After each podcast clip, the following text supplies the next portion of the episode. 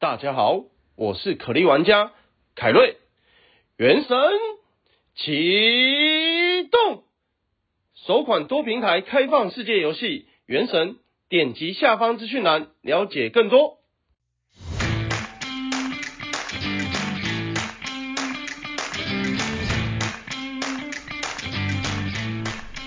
欢迎收听小朋友学投资。大家好，我是布鲁。大家好，我是凯瑞。凯瑞最近玩的很开心啊。啊，对，都玩到不睡觉。我看你盘中都没有在看盘嘞。没有在看盘啊。有啦，我给他们一点时间看盘呐，但是就是大概中午吃饭又开始打电动，就聚集大家打电动。我看你有玩什么画图的、唱歌的。最近还有一个很好玩的，我真的跟所有的听众推荐《谁是卧底》的这个游戏。就很简单又非常的有趣，就是疫情大家不能出门，就陪大家一起玩游戏。对，我们就玩到解封日为止，希望可以不要玩太久。可是我觉得这就是我们小朋友团队一直希望带给大家，就是交易虽然有有赚有赔，但是基本上你过程一定是整体平均来看是要开心的。那如果呃新来听众，你们可以回顾我们前几期。就是从特别篇开始，我们就一直在鼓励大家说，这里也许是一个非常好的投资的价值浮现的点。那果然到今天，如果你能够战胜你心里的情绪的话，到今天应该绩效真的是蛮好的。应该就像凯路一路玩，然后放着给他放风筝。对。现在就会开始跟我们一起玩谁是卧底啊？没有，那是你，我跟艾登还是很认认真的在交易好。哦哦，OK OK OK OK，因为我比较懒得交易啊、哦。对，你是比较懒惰派的。其实是因为百分之九十都无法在九点之前醒来，这是关键，所以只能睡醒是十点看到谁就买谁啊，如果没有看到喜欢就不买了，就只能这样。对了，今天找凯瑞来是因为我们要把上次没讲完的讲完。哦、上次不是来一个我们讲你职场上学投资一。对，你有三个阶段嘛？帮大家复习一下。第一个阶段，基本面无敌。第二个阶段，基本面是狗屎。好，我们只讲到基本面为什么是狗屎。对，因为你认识了我以后，不是你跟我混熟以后更确定。确定真的是狗屎。然后今天你要讲到为什么到第三个阶段又变成基本面无敌了嘛？对，我们今天要讲的是最终阶段基本面无敌的这件事情。呃，我先跟各位讲一下，就是为什么我会发现最后阶段的这个原理。其实是我觉得跟我做人处事，在职场上处事的方式，其实是非常的有关联。那个观点就是，呃，如果讲不好听的，叫做我非常的唧唧歪歪。你是蛮唧歪的，这我完全不否认。哎、欸，我以前下属都没有这样评价过我，因为他们可能有骂脏话，不方便讲啊。你是不是应该先帮我呃提醒一下，是断在哪里？第二阶段狗屎到无敌的那个断点是哪里？那个断点就是。确定是你之后，你跟我很熟之后，我确定这是狗屎，所以我再也不相信这个。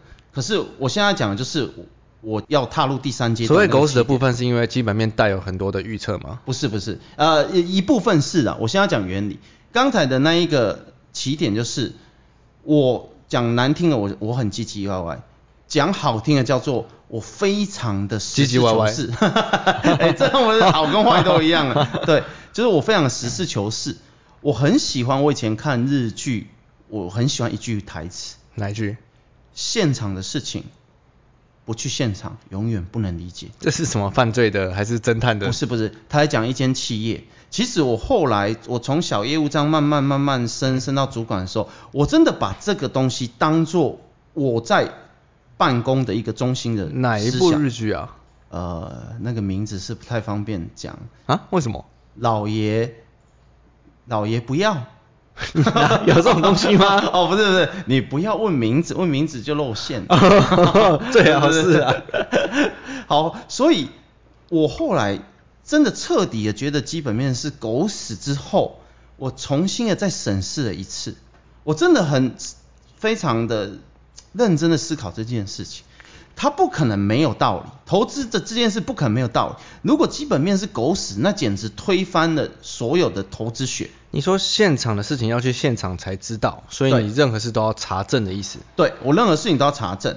然后我我现在就要讲我查证部分，就是有一阵子我非常的唧唧歪歪，还记得我上一集有讲到一个金融圈的大户大前辈吗？你你一直都很唧唧歪歪，所以是那个阵子是 已经超出唧歪一点。我现在有稍微修饰一点的，就是变成稍微唧唧歪歪对。好 然后会有一阵子，我心里面其实是有一种闷闷的感觉，就是心闷、心闷、胸痛，就是因为你又彻底的打击我之后，我觉得这个事情好奇怪哦，我我我是不是在做不对的事情？就是，嗯，你们这两个损友是不是在教我不对的事情？其实我我那时候是闷闷不乐的。哦，你说那个大户跟我，不是你跟艾德恩，因为我不方便批评那个大户，所以 后来我我就想说，毕竟我们我们可能年纪相近，然后都年轻人，干脆挑战难一点。因为我在职场上是这样，我就会他他会譬如说买 A A 公司，然后他告诉我这情报，让我大赚了四十趴之后。我不会这样算的哦，我绝对不会这样算，跟我在职场一样。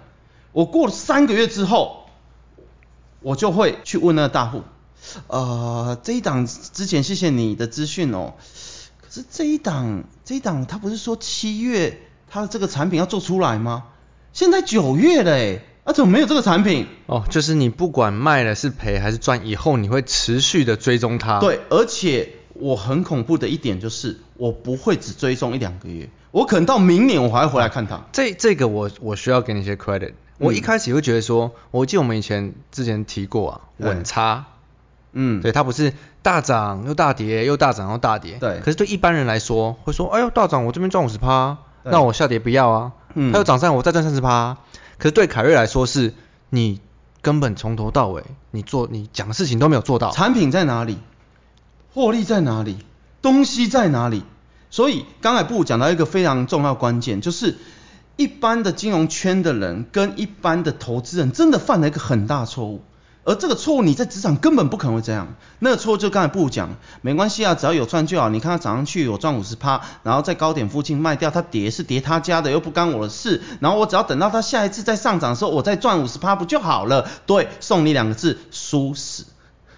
绝对的，欸，我觉得领悟这个不容易，这真的很难。这你要走一圈回来。所以我希望透过我在职场的经历，告诉大家，你们想哦，如果你是职场的高层，你是这间公司的 CEO，你有可能这样做事情吗？不然你明天去跟你老板报告，老板呢，啊，我们做一个生意，如果成功了，这个产品成功了，我们就骗到五千万啊；如果失败了，我们就倾家荡产，谁会接受这个生意？没有的，可是投资人不是哦，没关系啊，只要能够骗到五千万就好了嘛。哎呀，被人家发现我们就赶快跑就好。反正有赚就是赢嘛。对，这个逻辑造就了你在投资市场真的赢不了的。所以我非常的实事求是。回到我刚才讲的那句话，现场的东西你不去现场，你永远不会明白。我所谓的现场就是。当过几个月之后，我会再一次的把所有研究报告、当时他的承诺，还有你你跟艾登跟我讲的产品，我要看它在哪里，十之八九都是空气。我还以为你说的去现场是说小陈说失火，你要去现场灭火。这个我也会，我告诉你，我当主管的时候我也会。我我觉得题外话，一个职场的道理就是。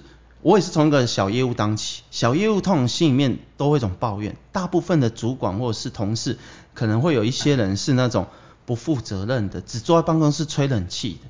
然后你可能心里不爽，啊你自己给吹啊，妈的，每一次都叫我去做，啊你连 你你发生什么事，你只是叫我去处理，然后这个小业务就不爽。我也是这样过啊。对。所以我当主管之后，只要下面的人说有什么事情，我觉得这件事情是重要，我一定会亲临现场。我绝对不会放任事情摆在那边，我也绝对不会推给下属。但是要遇到我这种主管，应该一百个只有三个，我觉得。有这么少吗？哦，有，那就五个喽。那一百个主管唧唧歪歪，应该有九十八个。对，但是呃，只坐在办公室吹冷气的，应该超过九十个。啊，我懂你意思。对，可我就是因为这样过来，所以养成我对投资这件事也是同样观念，就是我会追着。金融大户他那么有钱，诶，他他有时候会生气耶。哎呦，听说听说这个这个产品它延期了啦，再过两个月之后就做出来了。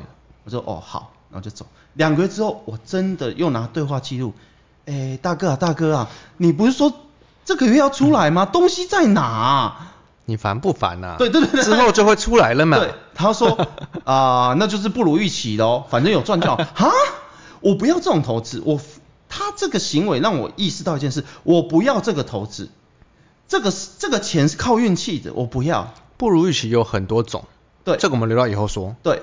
不如预期就是你有很多种形态，他以前不如有弄过很多次让我狗吃屎的那种 case，以后可以分享给大家。所以那时候我就开始生气，你不可以，应该讲你们不可以这样。我记得了，我记得以前一段时间你常抓抓着我这个点的。对，你是觉得我很烦，但是我告诉你，你下不过来，这是不是超重要？我就说公司就说下个月他只是。这个月的交期来不及嘛？好，我下个月订单延到下个月。你要知道，我真的下个月还来。嗯、投资人不是哦，百分之九十五的投资人啊，反正我都已经卖掉，管他了，不用再看他了。我不是，我可以追踪他三年。可可是也是要谢谢你这个很坚持的点。对。到第三季还在错过的时候，我就开始觉得这好像不太对吧？对，东西呢？你偶尔会想起凯瑞好像一直在说东西呢。对啊，东西啊啊！你你以前的工作还有机会去拜拜访。他们的高层对不对？你是很想拍桌跟他讲啊，当时讲的东西呢？但你不行嘛。而而这很可怕哦，而且在法人圈，法人喜欢的产业、嗯、喜欢的公司，会对他们越给他越多的时间去。对，没关系啊。虽然 Q 三本来量产，但是因为你知道国外发生了一个变化，所以明年订单就会来。对，然后不然就说从今年 Q one 讲到 Q 三然后现在在讲明年、啊、这一季的那个飞机延飞的，这个营收要放到下一个下一个月下一个季度去。对，这很常发生，这很常发生。可是布鲁跟艾登以前的工作是不能得罪我们这种公司派，所以他们只好顺着他们的话去讲。哦，对对对，你讲很有道理，所以这个可以长期投资。放屁！各位啊，你你们会去你们去买一个东西，买脚踏车好了。你会去一个脚踏车店说我要买一台脚踏车，老板回你，我有一天会做出来，你会买吗？你会下定金给他吗？不会。对啊，这么荒谬的东西，可是换成投资市场，年底比上半年好，明年又比今年好，你会不会买？买了。对，有没有？超奇怪，东西呢？你们从来没有看东西在哪里？你现在拿这个东西出来给我。呃，你不要急。船。哦，对，我们以后会做出来。船下一季就要量产了。对对，然后工厂就要盖了，你知道吗？你的推论就传给艾德恩，艾德恩再随便推论一个，再传给他朋友，然后就这样传一圈回来，就是金融圈的共识。我我你们一直觉得我在唱反调，我真的还是要强调，各位听众，我希望你们听进去，东西在哪里？你说的产品到底在哪里？这不只是看多的时候，看空的时候也是。啊，对啊，船竞争者将要量产，导致我们这边售价会下降，销售会下降，对不对？对。啊，对方的东西呢？连一个一个房子还没盖出来。对，他们正在盖厂房的停车场的棚，没没还画停车场的格子，还在画格子而已，是不是？但是这个目标价下修，哈？哦，对，这是蛮，这真的蛮常发生。这个真是严重错逻辑，所以。这个这个情况不断的发生，所以当时这个大户啊，布鲁艾登都觉得我很烦，一直觉得我在唱反调。啊，可是因为为什么这么难？是因为这这个时候的时候，股价已经在涨了。对，所以金融圈的人去附和他，哎呦啦，如果不是有这个东西的话，怎么会涨呢？啊，我就只讲，我不管你涨不涨，东西到底在哪里？就我一个人一直在那边叫嚣，你知道吗？对，你一直在叫嚣。东西做出来给我看了，不然做两台，做两台就好。哎，你不要急啊，这个还在研发啊。不要急，已经把上面的那个方向盘做出来了。哦，下一个要做天线是不是？对，就发现它是一台车，是不是？整体要做三十五年，是不是？这东东西到底在哪里？所以这个启发了我一个概念，因为后来发生一件事情，我自己家的公司涨了三倍，虽然它不是以非常快速的的时间上上涨，但是涨了三倍这一件事情让我彻底领悟一件事情。什么事情？你知道我这有多荒谬吗？单子是我谈的，业务是我管的，谈判也是你谈判的。对，去国外出差还是我去。简单来讲，我比老板的资讯还要第一手。为什么？我只要不要打电话回报老板，我老板还不知道我成交了呢。我知啊，我记得你之前去谈的，对。对对，结果他就这样涨了三倍，给我一个很大的启发，就是因为你都没有嘛。有啦，有一阵子，我、没有，我没有，没有，没有，没有，没有，干，你不要害我，对，我没有，我都没有，我都没有。但是这件事情给我个很大的启发，就是这么好的东西，假设他有一百笔订单，这一百笔都是我谈的，那么这一百笔的过程中，一二三四五六七八九十十一十二十二十三十四十五十二十二，数学不好，就是不但我会看到，一般人也看得到啊。那为什么我去选择的布鲁跟艾德恩跟这个大户每天在讲的三 G、四 G、五 G、七 G、八 G、十二 G 呢？还没发生的事。对。却不去投已经发生的事。对。所以这个贯穿了我们小朋友学投资的核心，看到什么做什么。我不管你怎么讲，东西先拿出来给我看，你到底做什么？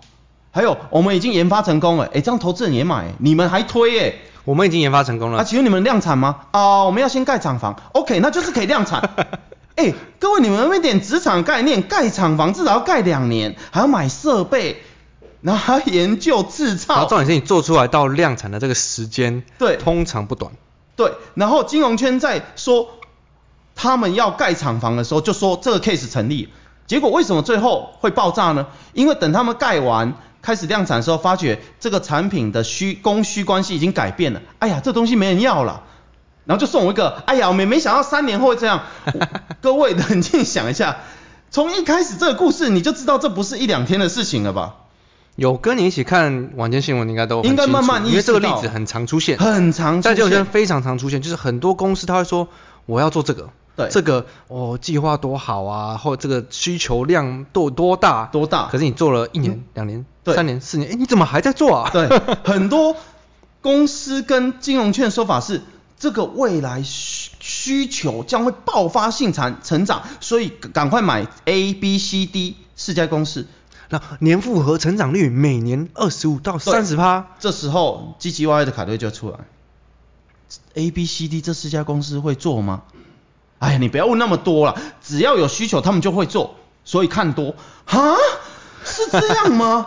东西呢？我又来了，东西呢？啊，你不要管，他们会研发，不然你看今天为什么涨停，对不对？涨停就代表他们会研发。那时候我突然发觉，我是不是进了邪教啊？就是这个市场就是一个邪 对邪教。后来我发觉，与其让这些人当邪教，不如我自己开创学邪教好了。但我们邪教是启发人心的，是传达善念的。其实我觉得这集大家听到这边，可以去听一下我们上一集我跟艾德恩讲的。对。为什么反而要先知道？其实我觉得有点变相的，越来越扭曲，到最后对就变成这样子了。对。然后你就忘掉了最呃最。最最基本的事情。对，你们知道吗？A 公司他们研发了新型 Tesla 车种天线，独家供应，然后你就开始推了。对，会。对，然后却发觉那一条天线在 Tesla 的整体的成本里面，那一条天线只有三十块美元，一支一千块台币。这这你点醒点醒了我一点，因为那时候你一直在跟我讲的时候，有一很长一段时间我一直觉得很奇怪的是，嗯、你一直讲一直讲营收我也看不到。然后你可能讲七月、七月、八月、九月都没有营收，然后股价一涨，我有时候也觉得很奇怪，但你就很担心，你就很担心说下一次营收出来，下一个营收出来是不是又没有？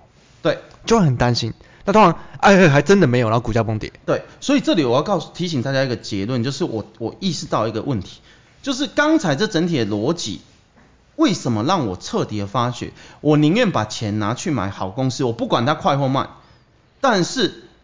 绝对要买好公司，因为所谓的预期、所谓的分析，不代表他们一定百分之一百不会发生，而是当它不发生的时候，你的资产会瞬间的暴跌，这是非常致命的。我希望我的听众可以听进去我现在讲的话，如果。你因为把你的钱、你的存款拿去轻易的投资一个不存在的事实，等到它爆炸的时候，你有可能输掉你儿子以后要读书的学费，你有可能输掉你跟你老公辛辛苦苦累积下来的积蓄，你有可能输掉你对人生的希望。这真的是你要的投资吗？我相信大部分的人，绝大多数人都不要这个。所以我希望你们可以好好的明白我们小朋友要传达给你的观念。真正的基本面是无敌的，请你避开预期，请你避开没有发生的事情，请你永远实事求是，请你不要迷信一些怪力乱神的说法，甚至怪力乱神的技术，那永远不会让你找到投资的答案。还有怪力乱神的内线跟消息。对，这都听到了什么？如果它都还没发生，嗯，那请你还是自己小心。对，绝对不要把你的积蓄投任何一块钱进去这种东西，因为你们要知道，资产要稳定成长才有用，不是让你拿来赌博的。我觉得。呃，布鲁跟艾登应该都不知道，我有一个一个特殊的习惯，特殊的能力习惯，就是特别喜欢对女生。哎，不要讲，啊、我妈在听。我们讲正面，我有个特殊的习惯，我特别喜欢看失败者活过来的故事。失败者还活得过来吗？活过来。哦。举例来讲，大部分人都喜欢看比尔盖茨怎么成功的，马斯克是怎么成功的。有没有想过，他们可能本来就是头脑很好，然后家里就有钱，然后有人给他一笔钱他去创业？这不是我爱的故事，我爱的是失败者。我最近呃好像是中时新闻网吧，有有一个影片在 YouTube 上面，你们可以去查马国毕的故事。他之前因为赌职棒输了五千万，我觉得他那个影片非常发人省思。它里面有句话我超喜欢，人人生是一个单行道，没有重来的地方。也没有回转的地方。我把这句话送给还在投资市场迷惘的人，请你们早一点醒悟。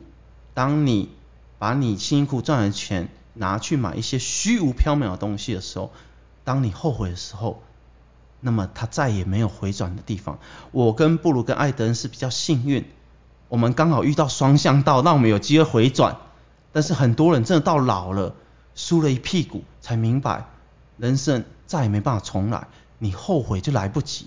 所以严选好公司，不要道听途说，不要去买进任何一档你大脑根本就不能够接受的东西，即便它是涨停，都远离它。你讲的我都要哭了。对，真的，我特别喜欢失败者的故事，像严正国的故事我很喜欢。你知道严正国？哦，所以你这些你并没有要讲，你要让大家继续看。对，你们可以去看中时新闻网 YouTube，你打马国币吧，嗯、就是他负债五千万，哦，他讲了真的非常让人家有启发，负债五千万，赌博沾染恶习，到现在靠一己之力慢慢还债，还到好像剩八百万。对我，他最后的那个结语就是，人生就是一个单行道，没有重来的地方，也没有回转的地方。嗯、然后另一个嘞，第二个你说的是谁？严正国，你知道严正国是谁？我不知道。严正国就就是我爸那个年代啊，就好小子，你不知道吗？我真的不知道。你这么我听说过好小子。对，严正国就是他一辈子都进出监狱，现在在当书法老师，就是如何从一个被判曾经一度被判死刑的人，然后到改过自新、醒悟，然后他爸爸的过世带给他启发，然后到现在开始变成一个导演，他拍、哦、他角头角头，你知道这电影？尬头。角头就是他拍的，角头二就是他拍，他的故事也很励志，就是他也是一样跟马古碧很像的结论，就是他有拍一个微电影，如果在微电影里面他是主角，但是他死了。严正国后来受访问的时候，他说他为什么拍这个电影？他说因为我很幸运，现实生活中我还可以活着，但是有多少人误入歧途？却是像影片里面一样，再也没有重来的机会。嗯，好，今天讲的好感性哦。因为这个，我觉得这一集真的是希望可以分享正确的投资观念给大家。我帮他做总结好了。所以凯瑞的第三阶段基本面无敌，是因为很多东西你真的要。呃，一一一路的记记录下来，嗯，才会知道它到底有没有发生。那我们应该去做的是，我们已经看到的公司真的已经做到他们讲的事的时候，嗯，我们去选择，不管是交易还是投资这些公司，对，因为这样也可以保护你的钱。对。它不会没事给你崩崩跌，除非是大盘，除非是大环境。对。而不是去投资一些永远就是涨预期。没有任何的虚虚无缥缈，然后产品可能还不一定有做出来，不一定有量产，什么都没有的时候，只是因为法人的预期、市场的预期、内线，然后你就去买进，嗯、连营收数字都没有。对啊，这种不是有基本面的公司。没错，这个不是我们所知道的基本面，我们所知道是已经发生的事情。对，因为这些东西会造成你动不动发生负四十趴、负五十趴那种很严重的后果。这资产绝对不能这样开玩笑，因为你要再赚回来，你会很辛苦。我告诉你，你每一年的绩效都五趴就好，真的比那些踩中不如预期的人一辈子都要赚更多更多钱，永远都是这样。好，我相信大家都已经听懂了，我们来几个 Q&A 结束吧，好吧？来，第一个 from 知足的平凡人，谢谢三位小朋友无私的奉。奉献分享投资心得，个性真的可以反映投资模式，时事真的是垃圾也是宝物，新闻报道唯恐天下大乱，不过天下不乱吧？不乱，唯有多充实自己，增强经济经验值，分别是非才是王道。再次感谢教主小朋友，投资唯一百听不厌的频道。请问教主们平常都看什么类型的书呢？第二个是私心，请问凯瑞教主可以分享自己往上爬的故事吗？哦，先回答第一题，刚才的故事里面我漏了一部分。我在第三阶段的时候，我我我发誓，我至少看过三百本以上关于投资呃股票跟投资的书。你这个绝对是夸饰吧？没有，真的真的。三百本。三百本，我等一下听我讲。我还找不出三百本呢。我那时候不在台北的时候，我有两个书柜，全部都是书。我真的有一天气到，就是在第二阶段你出现之后，全烧了。没有，我真的全部把它就是。拿去资源回收，然后扛得满身大汗，你知道书其实超重，对，书超重。然后，而且我非常的生气，就是我觉得这些东西根本就是胡说八道，然后全部就把它丢掉。然后现在的我看什么书，我喜欢看就是《金瓶梅》，不是，那我以前看过，对，徐若，我还徐若瑄的嘞，乱讲，就是呃，基本上我现在。不看书，因为我我刚才讲，我喜欢看失败者的故事，因为失败者的故事比书还要有意义。应应该说，呃，不是说看书不好，嗯，只是很多这个不一定会对你的绩效带来正面影响，但是我觉得初学者还是可以从书中去了解一下大家是看什么。对，我我我这样下一个结论好，我怕大家误会，就是当你的观念正确的时候，好多书都好有用。我那时候丢掉书，是因为我我还没有领悟正确观念，所以其实你要看什么投资书都没有关系，但是呃，知足平凡人，请你永远保持每天都跟我一起看新闻，你会发觉先做看新闻，再去看书，你会完全不一样启发。那第二题就是我自己往上爬故事，那我们就就留着喽，不然怎么办？那你要愿意录一集吗？我们改天再录一集哦，对。好，就如果我从一个爬虫类，就是慢慢的往上爬。哎、嗯，蜗牛是爬虫类吗？还是你跟大家分享你用哪一个的牌子的楼梯？啊，对对对对，慢慢往上爬，那楼中楼是，是。好了，下一个 from 台中恐龙妹，关于凯瑞，凯瑞的谈话真的太有趣，超真，真超爆笑，超爱的啦。谢谢带我走过一千四百点的低潮啊，恐龙妹谢啦。没了吗？以上，你是不是因为他的昵称，所以你就 回来冷淡？完了完了完了，我要修饰，我要更更正。通常说自己很丑，说自己恐龙妹，那都很漂亮。哦。对啊，谢谢你哦，就是以后也请跟我手牵手啊，不是，以后也请就是多听 我们的 podcast，多支持小朋友学投资喽。那再请你私讯他喽。对对对，再请请恐龙妹私讯我喽。好，来再一个 from Good Luck Pay。教主这边有正妹，布鲁高级水源这边等你，爱等一起运动吗？选我选我，我是三位小朋友的铁粉，从去年就关注到现在。教主的，哎呦，哎呦哎呦哎呦，真的是拯救了我这个股市小白啊，真的很幸运可以遇到三位小朋友。为什么今天都选到一些？这是问题吗？选到哦，选错选选到哦，没有没有还没完还没完。他说想请教三位小朋友，目前面临的问题就是要怎样抓到进出点，常常原本会赚很多，突然来个下杀，然后赚了变赔的。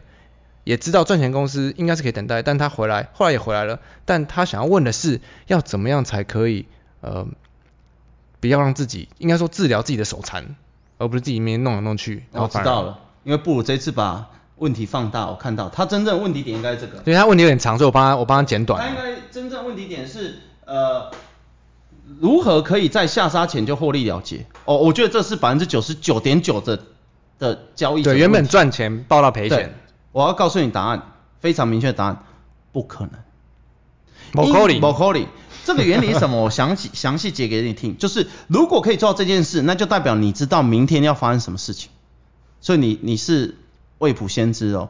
所以为什么我们我们会有一部分小朋友团队会有一部分在讲交易，有一部分在讲投资，就是呃，投资者是陪伴他经历就是起起落落，交易者是因为不想承受他突然莫名其妙跌下来的这个痛苦，所以他选择了一个时间或者是一条均线、一个空间的概念去出场，因为他不想承受这个。可是你要研究一个东西。然后说啊，这里就是高点，明天开始会反转，在我要在反转的第一瞬间往就是离开，我告诉你绝对不可能，绝对不可能，我没有这件事情。我同意凯瑞说的，可是我觉得因为很多人都有这个问题，嗯，那呃，我觉得这种唯一能带来帮助的，可能就是你用技术，在过去，因为我觉得很多人应该都发生过很多次，我我自己也是，嗯，从赚钱到赔的，那你要在怎么这个过去经验里。你去找到一个你喜欢用的技术面的东西，对，不管是指标，不管是 K D M C D 还是均线，嗯，还是什么，你去找到一个你愿意用的出场点。但是这个也有个缺点，就你要承受结果，就是你停利之后，明天涨停的这个结果，你必须要接受。哦，对啊，常态发生啊。对，常态发生，所以不要研究这个。我告诉你，我以前花好多时间研究这个，到最后市场就送我一个，哎呀。知道今天最高点的就是主力嘛？我听你在放屁，神经病！反正主力洗盘嘛，这个、主力洗盘嘛，洗下去把你把你甩掉，再拉上来嘛。简单来讲，就是怪力乱神的说法，得不到任何科学的理论，所以只好用一个虚无缥缈、虚构人物来证明，说他是主力。根本就没有这个东西，市场谁是主力啊？莫名其妙，八百多个主力是要是要谁谁谁要知道明天发生什么事情？对啊，我大部分都这个问题，不过真的是慢慢自己去摸索，真的只能靠自己摸索。我给你一个建议啦，因为你你你认识我，所以我告诉你，就是你如果是交易者，你就选一个方法，是你心理情绪可以承受的方法，并且接受结果，不管你卖掉之后是往下跌还是往上涨，往下跌你应该是笑的。往上涨你也请一笑置之，就是这就是你的策略。另外就是我希望你可以思考一下，呃，为什么这一波可以这样涨上来？因为市场永远会留给投资者进场的机会。中期、长期投资者他们要进场机机会，他不，你总不能叫长期投资者啊、呃、连涨了十二根涨停他才去买吧？所以市场有时候会稍微休息一下，给投资者进场。所以，请你以交易者跟投资者的这两个概念去想最近的过程，我觉得你就可以打找到适合你自己的答案。OK，好，来一个最后一题，你不用回，我来念就好了。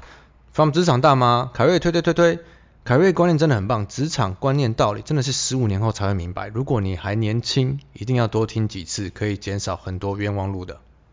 哦，非常谢谢你，职场大妈。我觉得你讲的这个结论真的非常好。我觉得真的是呃，怎么讲？年纪、想法成熟的人，真的就会有这种体悟。就像我们上一集、上上一集讲的，如果可以回到十年前，我跟艾德恩跟布鲁三个人都会杀死十年前的自己。我一定会先回去赏你，赏你十八。对对，因为实在是太荒谬了。